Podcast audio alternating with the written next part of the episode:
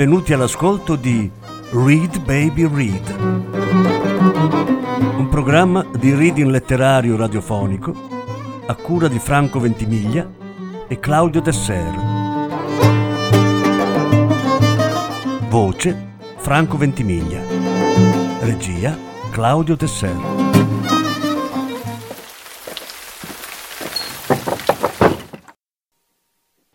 La lettera di William Somerset Maugham. Lettura teatrale registrata il 29 maggio 2010 all'Auditorium Candiani di Mestre con Franco Ventimiglia, Roberta Borghi, Santoshi Dolimano, Luca Ventimiglia. Video di Danilo Gagliotto, luci di Luigi Vincenzi e Fabio Cavolo, foto di Akiko Miyake, messa in scena di Claudio Tesser e Franco Ventimiglia. Lettura in tre parti. Prima parte.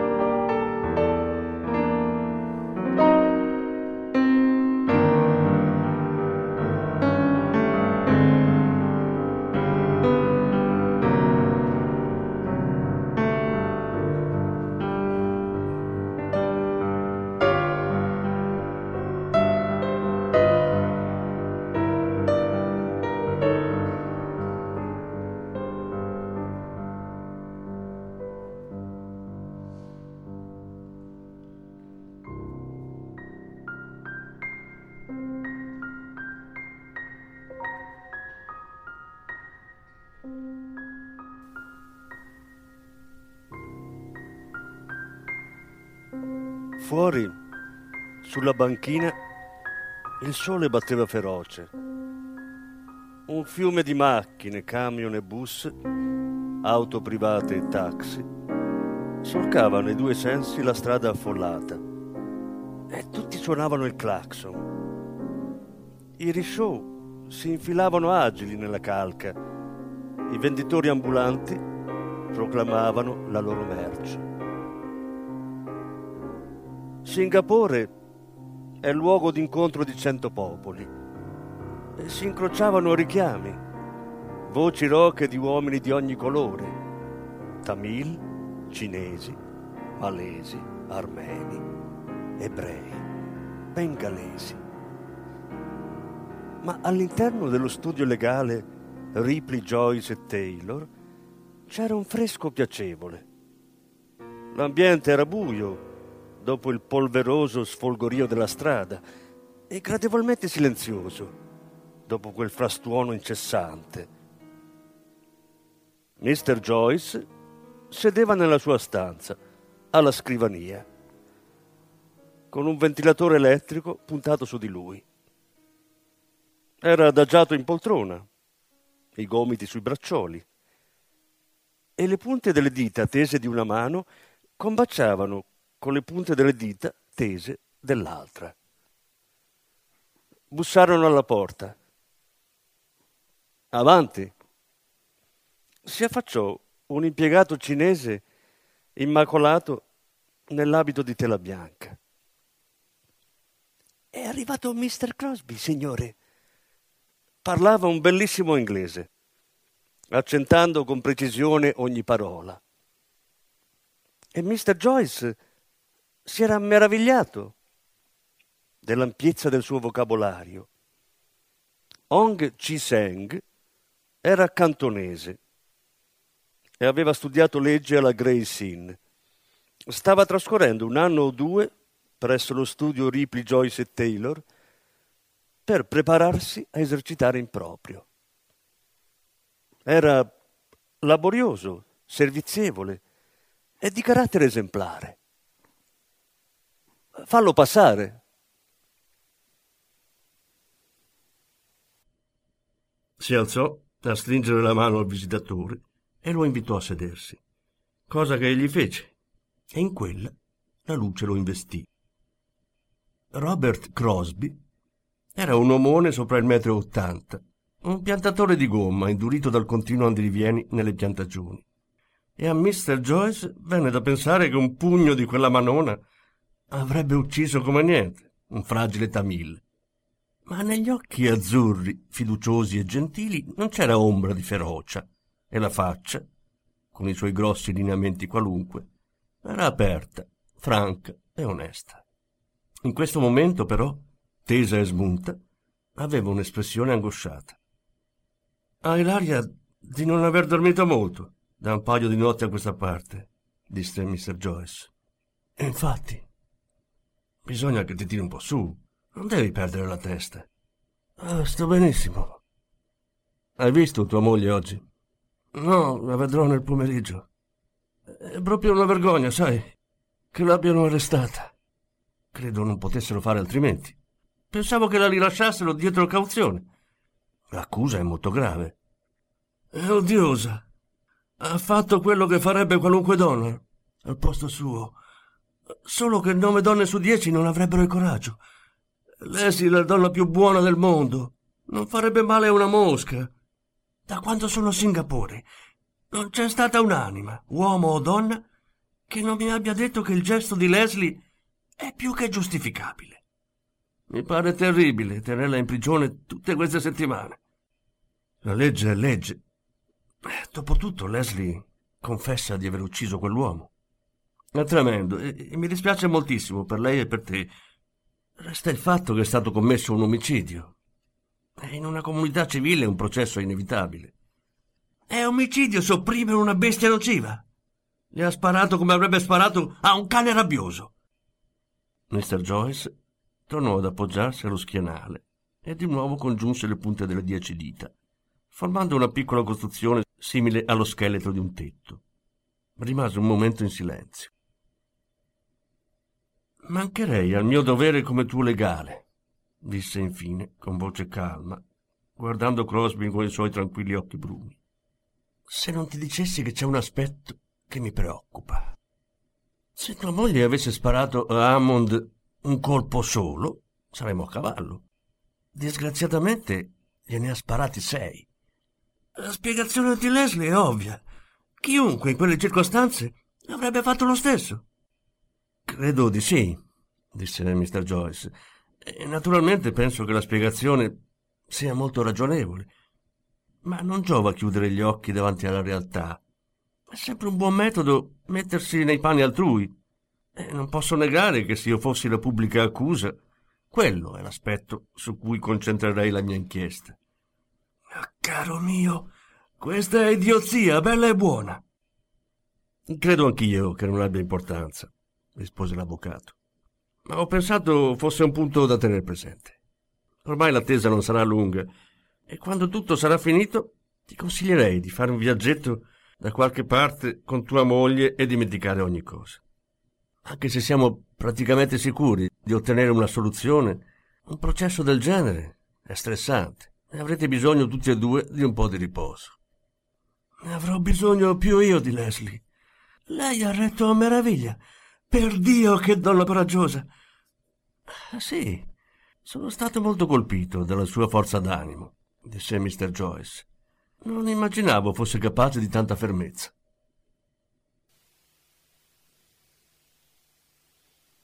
Quale suo avvocato, Dopo l'arresto aveva avuto parecchi colloqui con Mrs. Crosby. Alla signora le cose erano state rese il più possibile agevoli, ma era pur sempre in carcere, in attesa di un processo per omicidio, e avrebbe ben potuto avere un cedimento di nervi. Sembrava invece sopportare serenamente la prova. Leggeva molto, faceva quel tanto di moto praticabile e per concessione delle autorità lavorava il merletto al tombolo, che era sempre stato il passatempo delle sue lunghe ore di lavoro. Mr. Joyce l'aveva trovata vestita semplicemente, di un abito fresco e lindo, i capelli pettinati a puntino, le unghie ben curate. Riusciva perfino a scherzare sui piccoli incomodi della sua situazione. Parlava della tragedia con una tale disinvoltura da far pensare a Mr. Joyce che solo l'educazione la trattenesse dal trovare vagamente ridicola una situazione eminentemente seria. L'avvocato ne fu sorpreso perché non aveva mai avvertito in lei un gran senso dell'umorismo. Il racconto fatto a Mr. Joyce nel loro primo incontro, la signora non l'aveva mai cambiato di una virgola. Si era espressa allora, poche ore dopo la tragedia, con la stessa calma distaccata di adesso. Era un racconto coerente, la voce calma e uguale, il solo segno di agitazione un lieve rossore che le coloriva le guance nel narrare un paio di dettagli.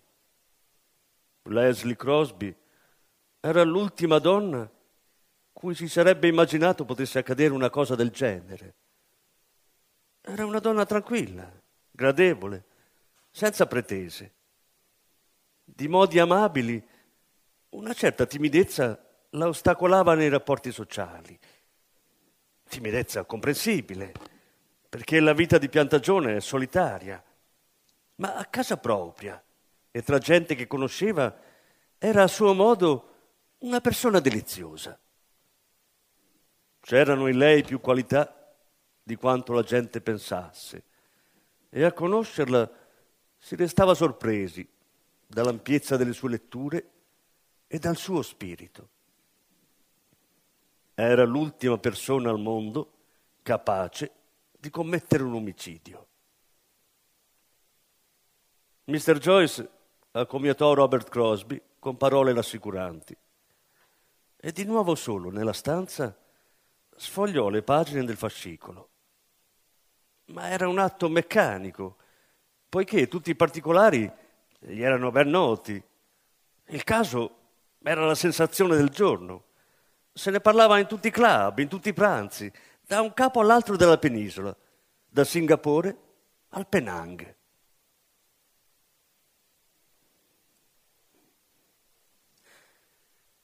I fatti narrati da Leslie Crosby erano semplici. Il marito quella sera era andato a Singapore per affari.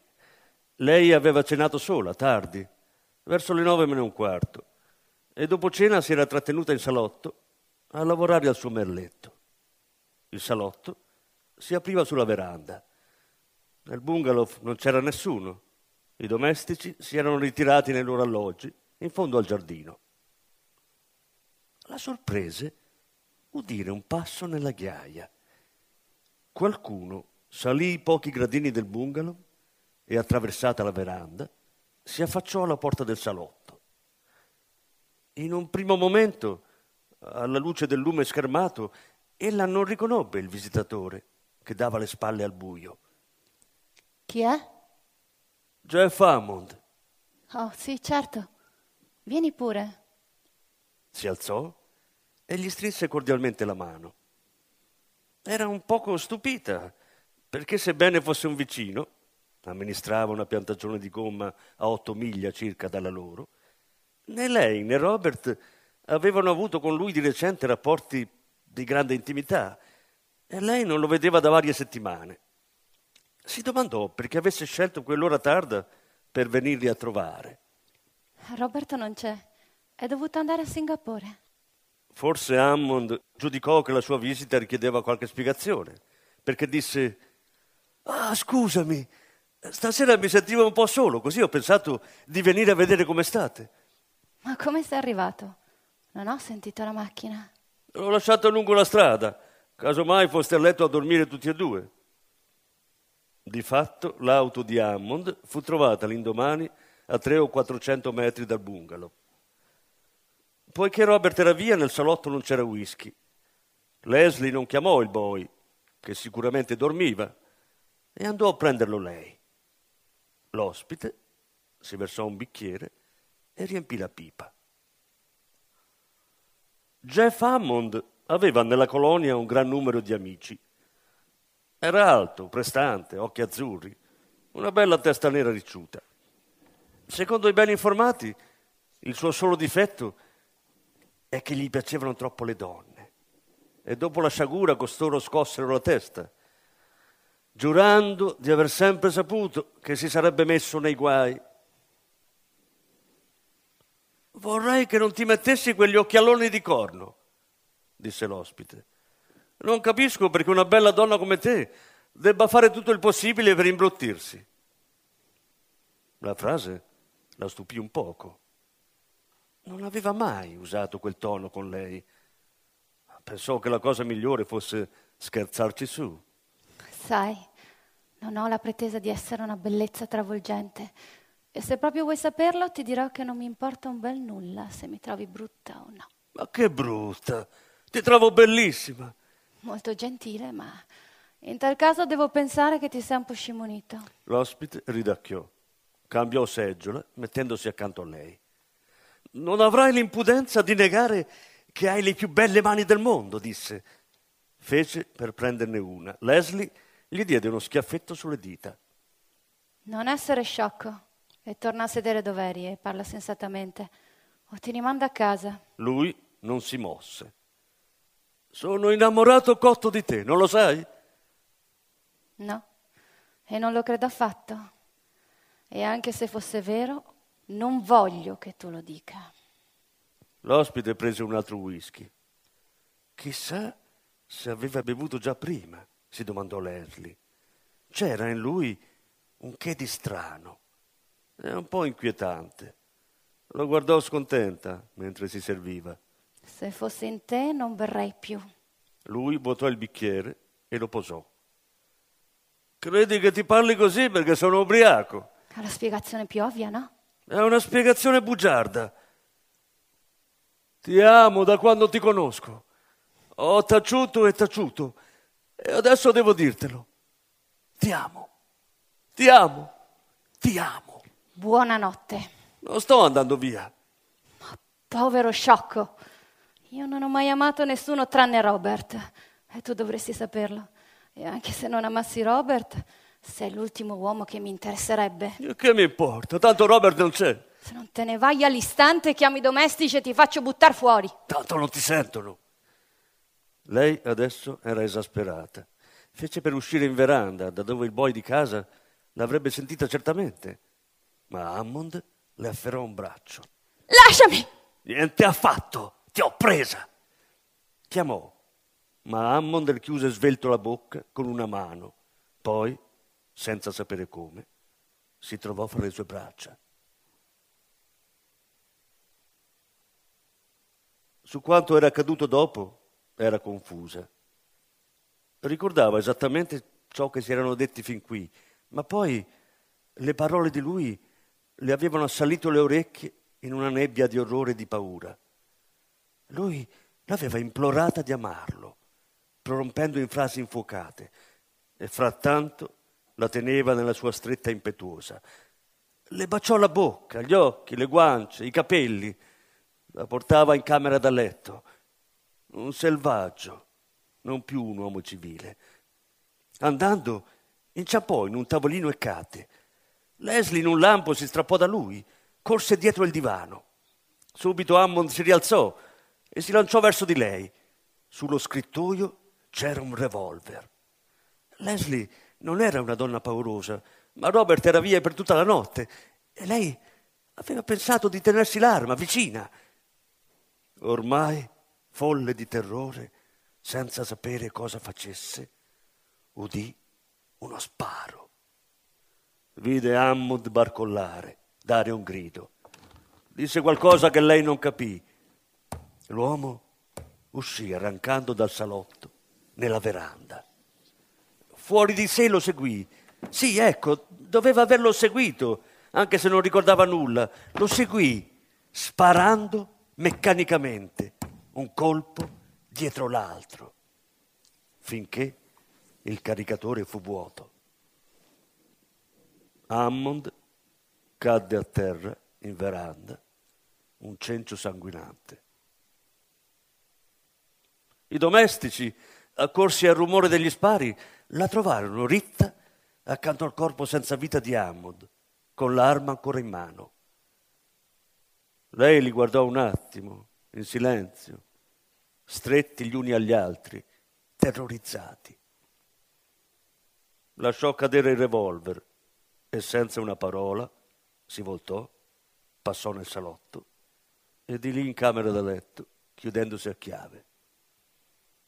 Quelli, con gli occhi atterriti, andarono subito a informare dell'accaduto il segretario distrettuale, Withers, che risiedeva alla periferia della città più vicina. Quando giunse al bungalow dei Crosby, albeggiava. Salì in fretta ai gradini della veranda e si fermò di botto alla vista del corpo di Hammond a terra dove era caduto. Gli toccò il viso. Era gelido.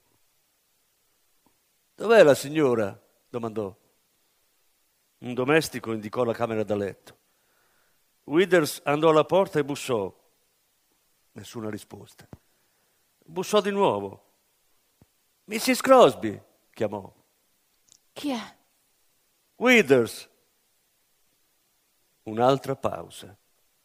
Poi la chiave girò nella toppa e la porta si aprì lentamente. Leslie apparve sulla soglia. Non era andata a letto e vestiva l'abito da pomeriggio. Guardò in silenzio l'ufficiale. Sono venuti a chiamarmi i suoi domestici. Per Hammond. Cos'è successo? Ha cercato di violentarmi. Gli ho sparato. Fino all'arrivo di Robert, Leslie non disse altro. Poi fece ai due uomini il racconto dal quale, sebbene più e più volte ripetuto, non si sarebbe scostata in seguito di una virgola.